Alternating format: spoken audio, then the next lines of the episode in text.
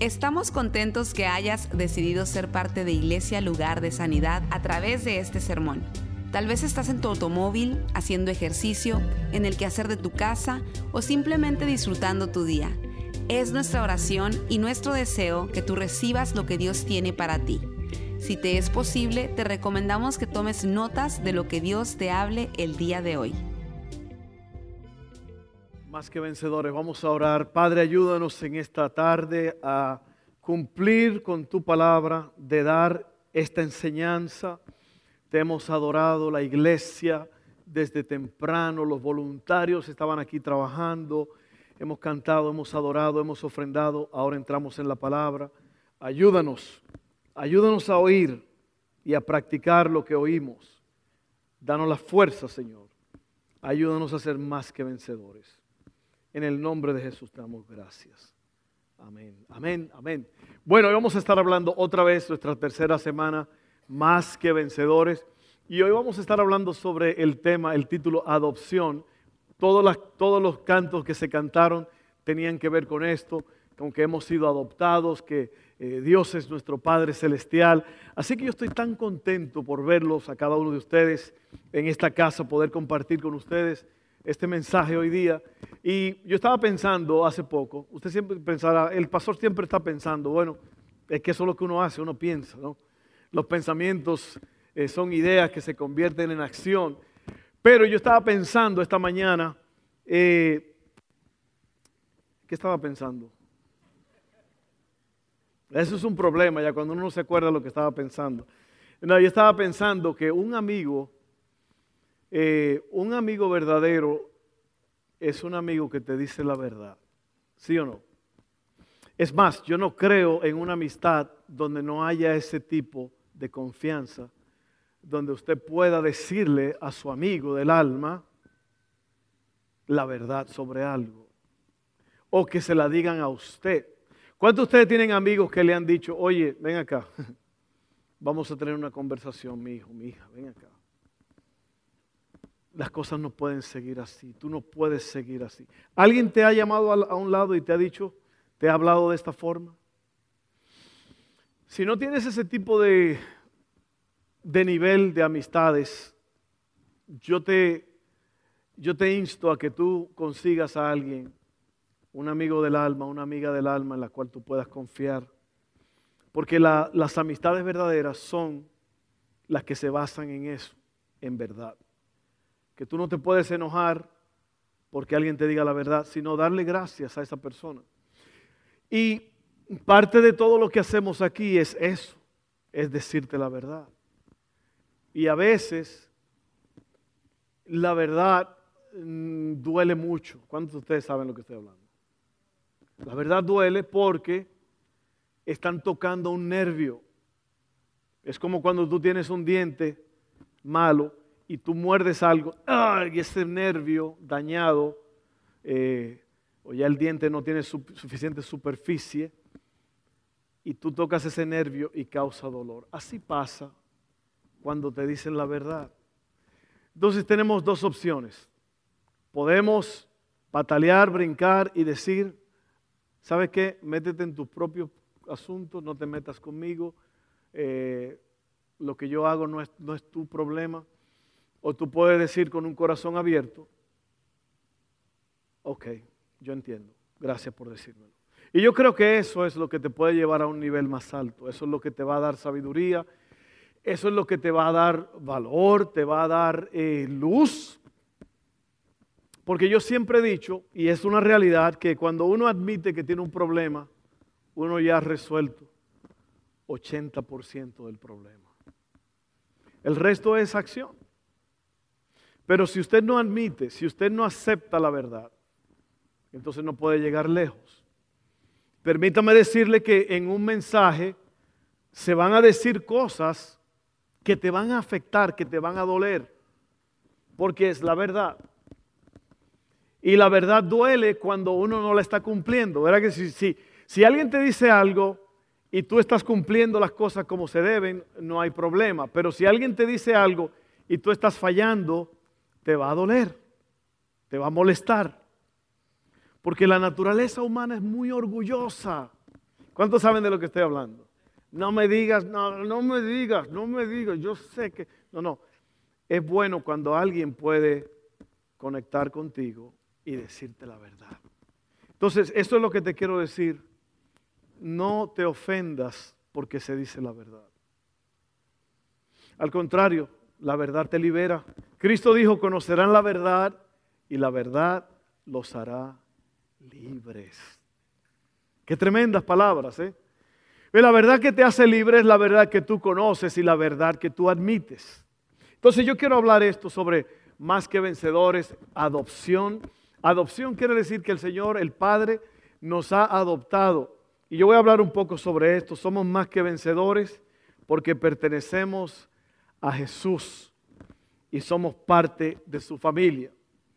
Muchos cristianos no han entendido el concepto de familia,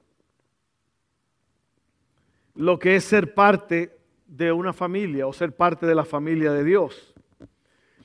Y esto crea un problema en el desarrollo de, de esos individuos, ya que ellos no tienen compromiso con la familia. Y voy a hablar un poco sobre esto porque es importante. En una familia, o sea, en tu casa, eh, a lo mejor cuando tú estabas creciendo. Yo quiero que tú te transportes a ese tiempo y tú te des cuenta cómo eran las cosas en tu casa. O cómo son las cosas hoy día con tu familia.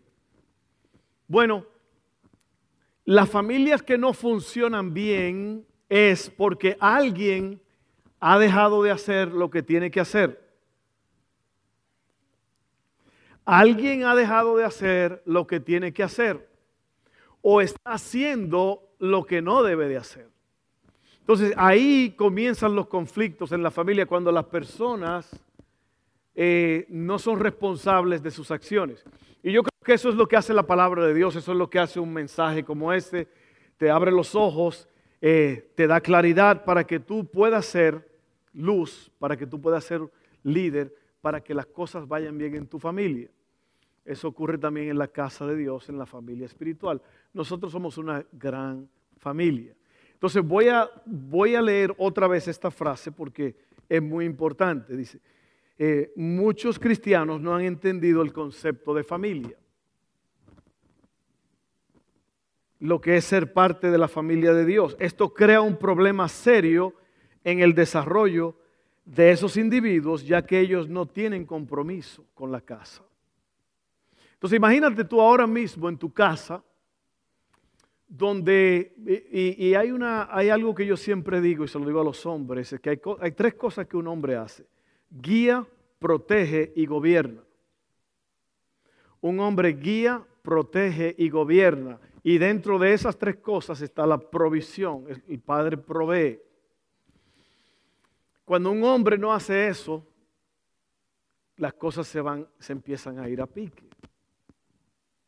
Entonces, un hombre no solamente trae balance económico, sino trae un balance social, moral en la casa. Estoy hablando a los padres ahora, ¿ok? No es el día de los padres, ya pasó. Pero yo estoy hablando de por qué pasan las cosas y por qué estamos hablando de adopción, de familia, y, por eso yo quería comenzar con, estas palabras, ¿ok? Y es duro esto, pero es la verdad. Y yo sé que a muchos le va a doler, pero yo quiero que usted lo oiga porque la verdad es lo que te hace libre. Entonces, en una casa donde las personas no saben cuál es su función, empiezan las cosas a deteriorarse. Es más, siempre he dicho que las cosas que, que, se, que no se atienden tienden a deteriorarse. Las cosas que no se atienden se deterioran. Entonces hay que atender las cosas. La, razón por la cual esto es un gran problema, es un problema serio en el desarrollo de los individuos, de la casa, es porque cuando, cuando la persona no conoce su rol, cuando la persona no conoce su rol como padre, como madre, como hijo, como hermana, como esposo, como esposa, hay, no hay salud en esa casa. Entonces uno tiene que entender cuáles son las cosas eh, necesarias, cuáles son las cosas que yo tengo que hacer en mi casa para poder desarrollar mi hogar y permitir que mi hogar llegue lejos. Los cristianos verdaderos están comprometidos con Dios primero y luego con la iglesia. No estar activado en la iglesia es un síntoma de un grave problema. No estoy hablando de religiosidad, estoy hablando de cristianismo en acción. Y una de las cosas que la iglesia debe de hacer es, las personas en la casa de Dios, las personas tienen que activarse. Si usted es un cristiano que no está activado en la casa de Dios, usted se está perdiendo de la bendición de Dios. Porque ahí es donde está la bendición. Y, muchas veces las personas no, no entienden eso, no quieren aceptarlo. Y están desactivados, están desconectados, no están creciendo. Entonces, usted tiene que activarse, usted tiene que ser parte de la familia, usted tiene que conocer cuál es su función en su casa para que haya orden y para que usted entienda el plan de Dios para la casa de Dios y para su familia en general. Una de las cosas que ocurren es, y, quiero decir esto porque es un problema muy grande, hay muchos hombres que no tienen esposa, lo que tienen es una mamá.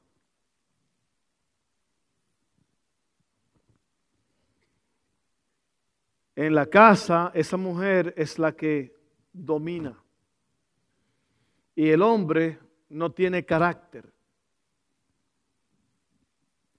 Y yo le voy a decir una cosa, usted no se casó con su mamá, usted se casó con una esposa, ayuda idónea, pero alguien que van a trabajar juntos para llevar su hogar. Hay hombres que no funcionan sin la esposa. O sea, ellos no pueden hacer nada. Si la esposa no está, ellos se mueren. Y eso es falta de carácter, eso es falta de hombría. ¿Usted sabe lo que es la hombría? Parecerse a Cristo.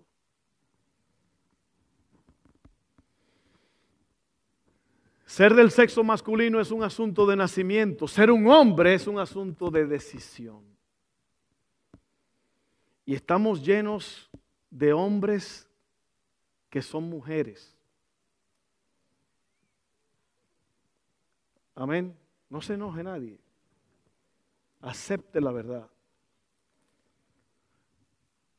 Cuando un barco se está hundiendo o hay una tormenta, ¿a quién buscan? Al capitán. Tiene que haber un capitán en el barco. Hombre, usted con su carácter y su autoridad, usted gobierna, pero usted gobierna con amor, con sabiduría y con inteligencia. Tres cosas que un hombre hace. Guía, protege y gobierna. Si un hombre hace eso, va a tener un hogar encendido, como dicen en mi país. Bueno. Amén. Los que se enojaron pueden irse ahora. Tienen la libertad. Le digo que la verdad duele, la verdad es problemática si uno no la acepta. Entonces ya entonces ahora, teniendo un poquito de historia sobre eso, lo que quiero que usted saque de esto es que usted se active, que usted se active en su casa y que usted se active en la casa de Dios porque es una familia. Romanos 8, 14 al 17 dice, oiga bien, qué palabra más importante esta. Pues todos los que son guiados por el Espíritu de Dios son hijos de Dios. Y ustedes no han recibido un espíritu que los esclavice al miedo. Evan estaba cantando ahorita, ya no soy esclavo del temor, soy hijo de Dios. Recuerda, qué tremendas palabras. No han recibido un espíritu que los esclavice al miedo, en cambio recibieron el espíritu de Dios cuando Él los adoptó como sus propios hijos. Ahora lo llamamos Abba Padre. Pues su espíritu se une a nuestro espíritu para confirmar que somos hijos de Dios. Así que como somos sus hijos, también somos sus herederos. De hecho, somos herederos juntos con Cristo de la gloria de Dios. Pero si vamos a participar de su gloria, también debemos de participar de su sufrimiento. Hace poco, una persona me hizo una historia que yo quería llorar enfrente de él, pero no podía. O sea, como que no podía porque estaba hablando con la persona. Esto es un hombre que a raíz de haber venido a los Estados Unidos y estar mucho tiempo aquí, su esposa tuvo una caída moral en su país de origen y tuvo una niña. Y esa niña La mujer se arrepintió de lo que hizo, abandonó la, la relación y volvió a la casa con la niña. Y me dijo él que en la escuela se burlaban de esta niña porque todos sabían la historia. Y le decían, tú no tienes padre. Y ella llamó a ese hombre aquí y le dijo, oiga, fulano, yo sé que yo no soy hija biológica.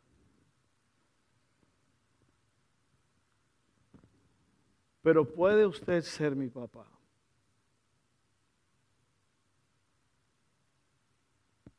Y él le dijo, claro que sí, mi hija. Yo soy tu papá. Yo asumo el cargo. Yo asumo la responsabilidad. Tú eres mi hija. Y sabe, ese hombre me dijo que esa niña lo llama todos los días. Dijo, tengo hijos, pero ella es la única que me llama todas las noches para decirme, buenas noches, papá. ¿Usted se imagina qué cosa más profunda es esa? Eso se llama el espíritu de adopción. Y eso es uno de los niveles más altos que hay cuando una persona adopta. El Padre nos adoptó. Y dice aquí que ahora podemos clamar Abba Padre. ¿Usted sabe lo que quiere decir Abba Padre? Es el, el equivalente de papi. ¿Sabía usted que no todos los hombres son papi? Ese es un título que hay que ganárselo. Ese es un título que requiere muchos abrazos, requiere besos, requiere compromiso. Cuando usted a un hijo le diga, sí padre, usted asústese, pues salga corriendo, porque ahí no hay relación. Aunque en algunos países le dice, Father, please Father, forgive me. Pero yo no estoy hablando de eso. La Biblia dice que nosotros podemos llamarle a Dios papi, porque Él nos ha adoptado. A través de su Hijo, pagó el precio por nosotros y ahora somos adoptados, somos amados, somos aceptados. Y dice, pues su espíritu se une a nuestro espíritu para confirmar que somos hijos de Dios. Así que como somos sus hijos, también somos sus herederos. De hecho, somos herederos juntos con Cristo de la gloria de Dios. Pero si vamos a participar de su gloria, también debemos participar de su sufrimiento. Lo quise leer una vez más para darle un poco más de eh, fortaleza a ese asunto. La, la, primera cosa que vamos a hacer es, vamos a hablar sobre, vamos a hablar sobre tres cosas, identidad, intimidad y herencia. Identidad, intimidad y herencia. Eso es lo que nosotros tenemos con Dios el Padre. Por eso podemos ser más que vencedores, porque tenemos identidad, intimidad y herencia. Normalmente el comienzo de una vida, de un nacimiento, de un miembro de la casa, comienza con eso, con nacer. Nacer en, el vientre de la madre. Pero el nacimiento no es la única forma de membresía en una familia. También existe lo que se llama adopción, que acabamos de hablar de eso. La adopción es asumir el cargo de paternidad sobre un individuo. Cuando se habla de la familia de Dios, todos hemos sido adoptados. Lo acabamos de leer en Romanos 8:15.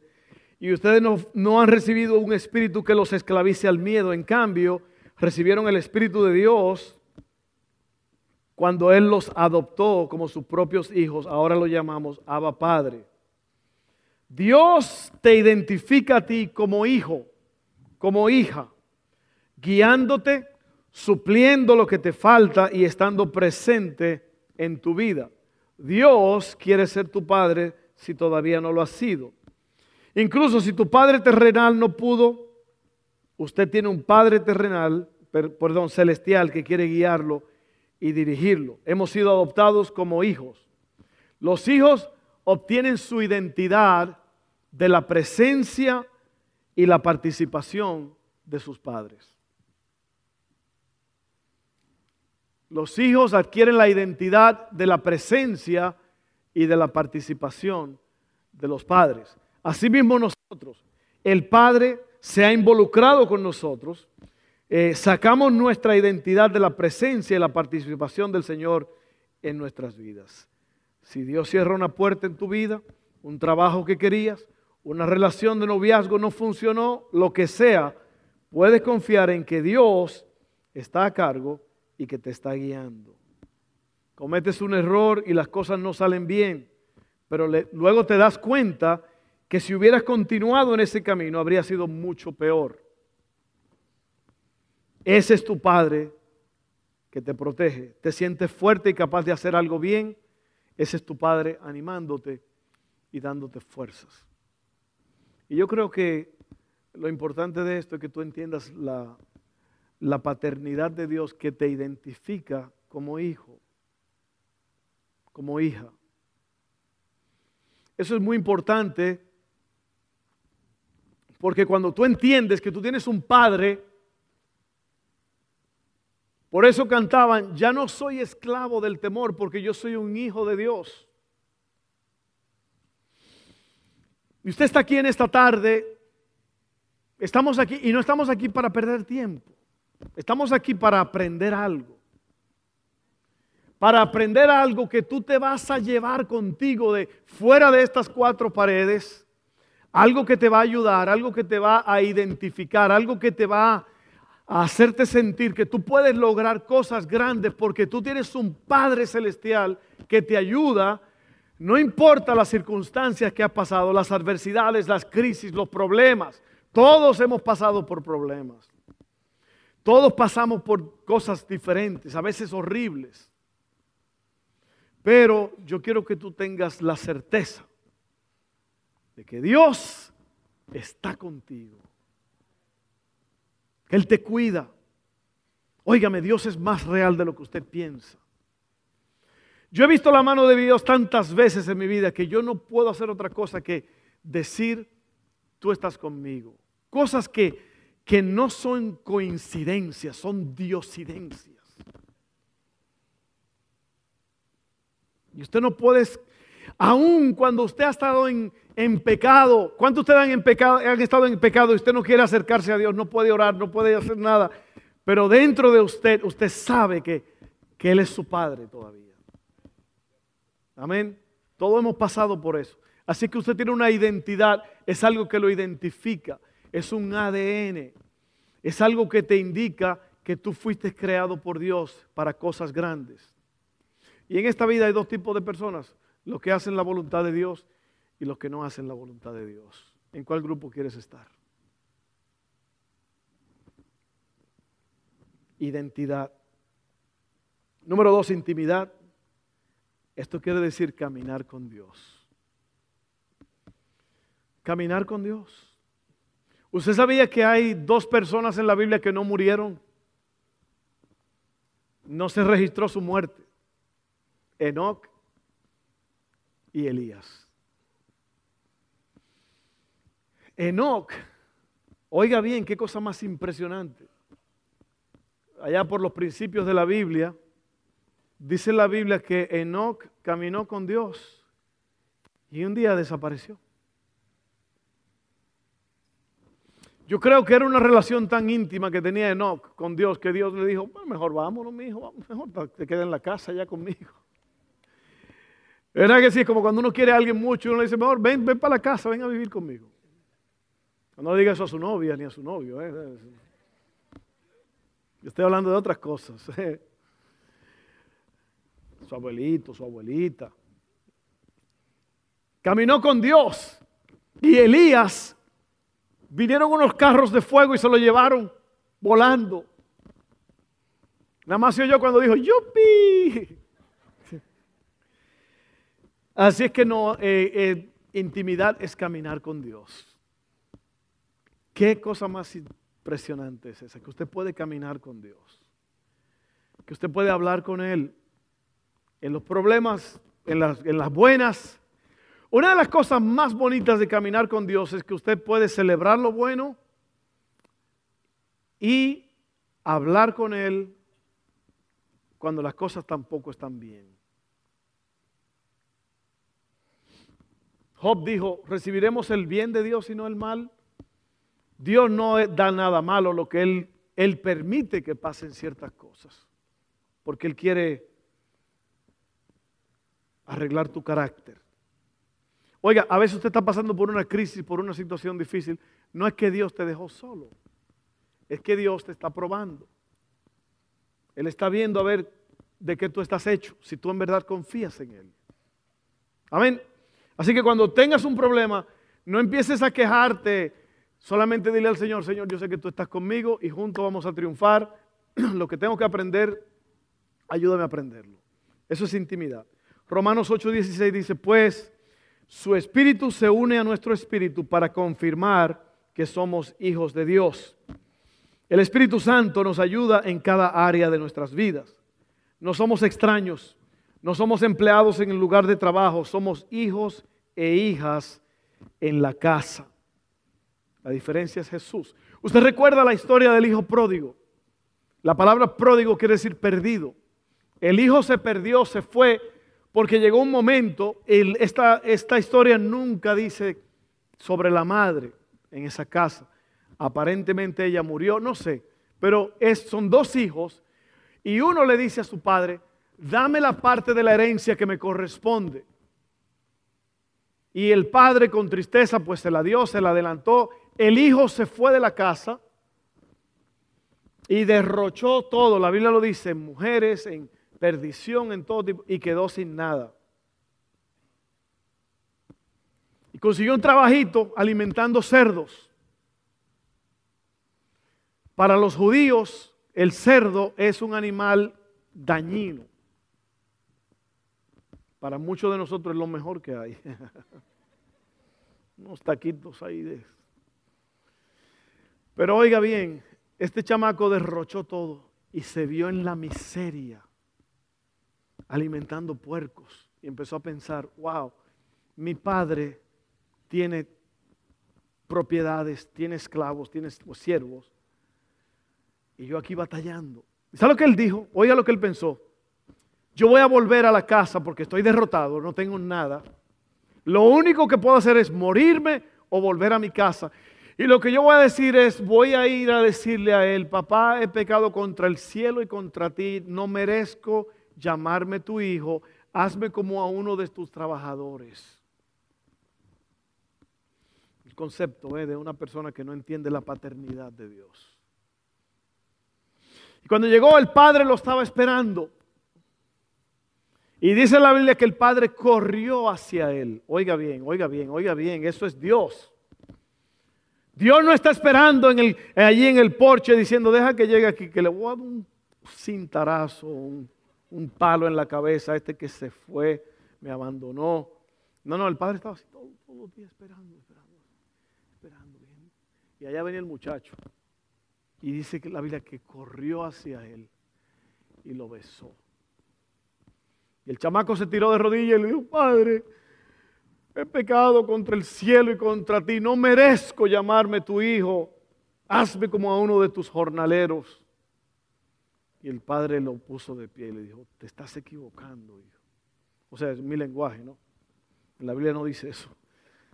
Le dijo, tú estás confundido, hijo. Tú eres mi hijo que has vuelto, que estuvo perdido, ha regresado, estuvo muerto, pero ahora está vivo maten el animal, vístanlo, pónganle anillo y sandalia. ¿Sabes lo que quiere decir eso? Paternidad. Eso quiere decir que ahora que tú eres hijo, que tú nunca dejaste de ser hijo.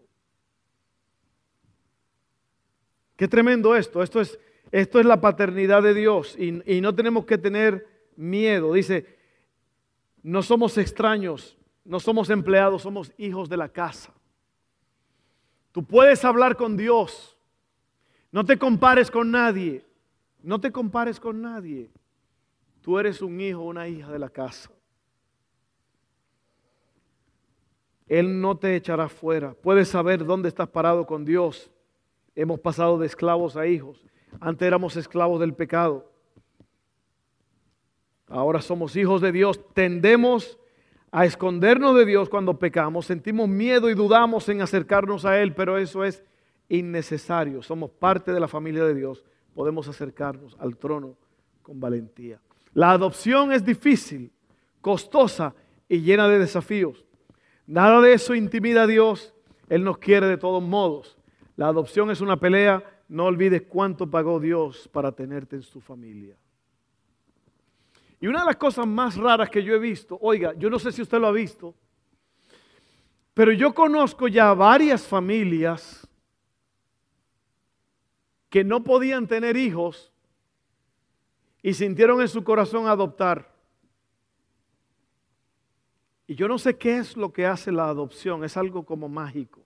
Cuando digo mágico no estoy hablando de magia, estoy hablando de algo, eh, algo espectacular, algo que sucede, algo milagroso. Porque esas personas que deciden adoptar todavía no tienen al niño que pidieron adoptar cuando quedan embarazadas las mujeres. Y yo he dicho, ¿por qué será eso? Y les puedo contar, les puedo mencionar cinco familias ahora mismo que no podían tener hijos, pero ve, la adopción hace algo extraordinario en la vida de todos. Y cuando el Padre te ha adoptado, Él está lleno de gozo y tú también debes de estar lleno de gozo. Por último, herencia. La herencia mira adelante con la expectativa, perdón, mire adelante con la expectativa de su herencia. Romanos 8, 17 dice. Así que, como somos sus hijos, también somos sus herederos. De hecho, somos herederos junto con Cristo de la gloria de Dios, pero si vamos a participar de su gloria, también debemos de participar de su sufrimiento. Uno obtiene la herencia cuando alguien muere. Y una de las cosas de la muerte y la herencia es que uno recibe una herencia posiblemente, pero uno extraña a la persona. Entonces hay como un desbalance. En Cristo, nosotros a través de su muerte hemos recibido una herencia, pero por causa del poder del Padre, Él fue resucitado y nosotros recibimos la herencia y lo tenemos a Él en nuestras vidas. Qué tremendo es eso. Tú lo tienes a Él para siempre, noche, mañana, tarde, madrugada. Él está allí para ayudarte, para hacerte fiel, para sanarte, para hacer lo que tú necesites que Él sea. Y yo siempre me gusta, ya, estamos cerrando aquí. A mí siempre me ha gustado mucho la historia de Moisés cuando Dios lo manda donde Faraón, Faraón era el presidente del mundo, básicamente. Y Faraón no era una persona muy cómoda de ver. El faraón era un rey totalitario. Y habían ciertas cosas que esta gente vestían que eran un poco intimidantes. Y Moisés tenía que ir delante de Faraón y decirle, dice Dios, que dejes, dejes ir a mi pueblo. Dios le dice, ve, dile, dile a Faraón que deje ir a mi pueblo. Estaban esclavos en Egipto. Y Moisés le dice a Dios, ¿y qué le voy a decir a la gente cuando yo llegue? ¿Que quién me envía? Al pueblo de Israel. Y la respuesta de nosotros hablamos de eso hace poco. Yo soy, ¿se acuerdan ese mensaje? Yo soy esa serie. Dile que yo soy te envía. Yo soy te envía.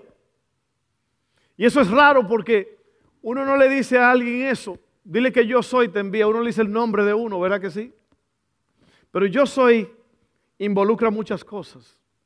Y yo creo que lo que Dios le estaba diciendo a ellos era, yo soy para ti lo que tú necesitas que yo sea. A veces lo necesitamos como médico, ¿sí o no? Usted está enfermo. A veces lo necesitas como un consejero. Usted está pasando por una, una situación confusa y tú necesitas un consejo. Tú hablas con Dios. A lo mejor las personas que eran tus consejeros antes, que te ayudaban, a lo mejor no están ahí, no están disponibles. Y Dios te ayuda. A lo mejor necesitas un padre. A lo mejor necesitas un amigo. Yo soy lo que tú necesitas que yo sea. Ese es tu padre.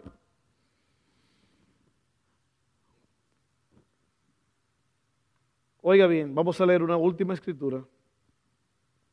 Primera de Pedro 1, 4 al 6 dice, y tenemos una herencia que no tiene precio.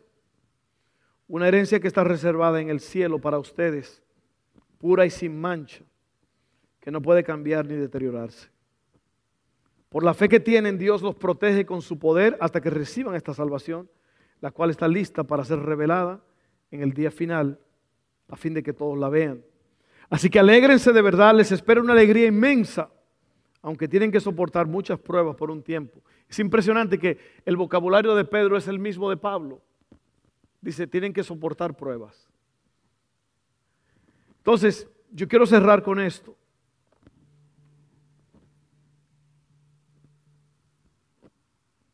Tú y yo tenemos que vivir la vida conscientes de que esta vida es muy corta. El que tiene un concepto de la vida eterna, de la herencia, de la, de la gloria de Dios, basa sus decisiones en eso. En los tiempos de antes, y por eso es que la Biblia usa toda este, esta, esta tipología de que Cristo es el novio, la iglesia es la novia y que Él viene por una iglesia sin mancha y sin arruga y una iglesia que está lista, vestida, ataviada. Usted sabe lo que quiere decir esto. Todo esto los judíos lo entendían muy bien porque cuando un joven pedía la mano de la, de la muchacha o, o, hacía un, había un, iba a haber una celebración de matrimonio, no sucedía la boda ahí mismo, pero lo que pasaba es que cuando el muchacho venía, desde ese momento, la muchacha ya estaba lista con su vestido. Porque Cristo dijo, yo voy a preparar lugar para ustedes para que cuando yo venga, ustedes estén conmigo. Y eso es lo que decía el novio en ese tiempo. Le decía a la muchacha, yo voy a preparar la casa, yo voy a hacer la casa. Y yo llego en cualquier momento. La muchacha no sabía cuándo el novio iba a volver. ¿Se acuerdan de la historia de las diez vírgenes? Cinco tenían aceite y cinco no. ¿Se acuerdan? Que las, las cinco vírgenes insensatas, necias, se le acabó el aceite y le pidieron a las otras. Y, y le dijeron a las otras, no, no podemos darte aceite porque el novio llega en cualquier momento. Y estas se fueron a buscar aceite Oiga, si esto no le habla a usted, yo no sé qué le va a hablar. En lo que éstas se fueron a buscar aceite porque no se cuidaron, no se prepararon. Yo siempre digo que el que no prepara, repara. Y en lo que ellas se fueron, llegó el novio. Y las cinco que tenían aceite entraron a la boda y se cerró la puerta. Y las cinco llegaron tarde, no pudieron. Así hay mucha gente que no van a participar. ¿Por qué? porque no están viviendo para Dios, no están viviendo con una mentalidad del reino. Ellos están pensando nada más en las cosas de la tierra. Y si estamos aquí en la tierra, yo, yo hago lo mejor para mi familia, para mi casa, yo siempre estoy haciendo mejorías, unos, pero con la conciencia y el conocimiento de que en cualquier momento o Cristo viene o uno se va de esta tierra. Y le voy a decir algo muy profundo y muy difícil de entender. Para morirse, nada más hay que estar vivo. ¿Lo sabía usted?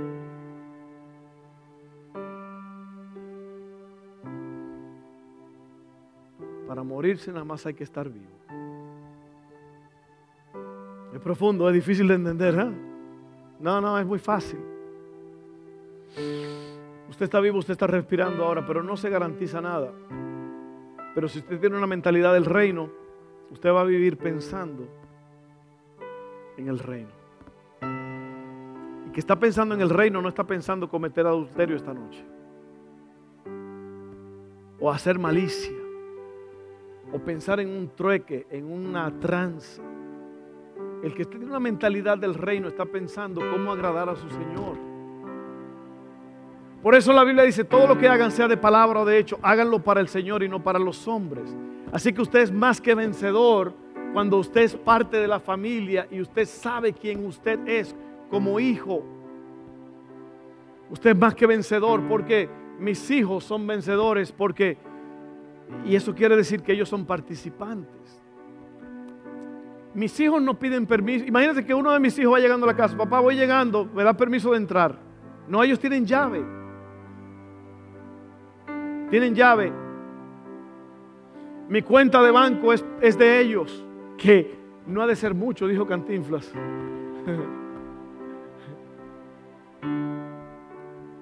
Oye, ese Cantinflas estaba loco. Hoy yo estaba sudando en el patio, cortando la grama, el zacate, pasto, como usted le diga. Y, el cuerpo está caliente. Y en una película este llegó tarde a, una, a un lugar y le dijeron, ¿por qué llegó tarde? Y él le dijo, es que venía corriendo y los cuerpos calientes se dilatan. Si usted no, si usted no sabe de física, lo que quiere decir que un cuerpo, un metal, un plástico, cuando se calienta, se expande, se dilatan. Y él dijo, llegué tarde porque venía corriendo y los cuerpos calientes se dilatan. Pero anyway, punto y aparte. ¿Usted sabía que la risa es un remedio infalible? Oiga, si usted no se ríe, usted va a vivir poco tiempo. Dicen que uno necesita por lo menos una vez al día reírse a carcajadas.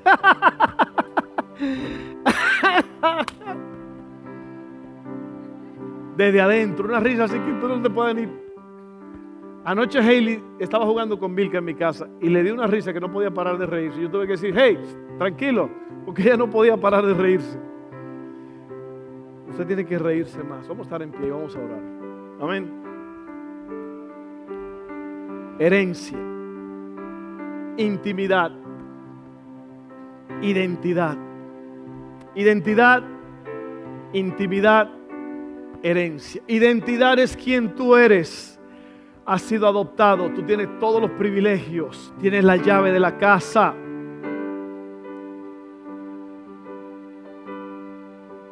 Tienes la llave de la casa.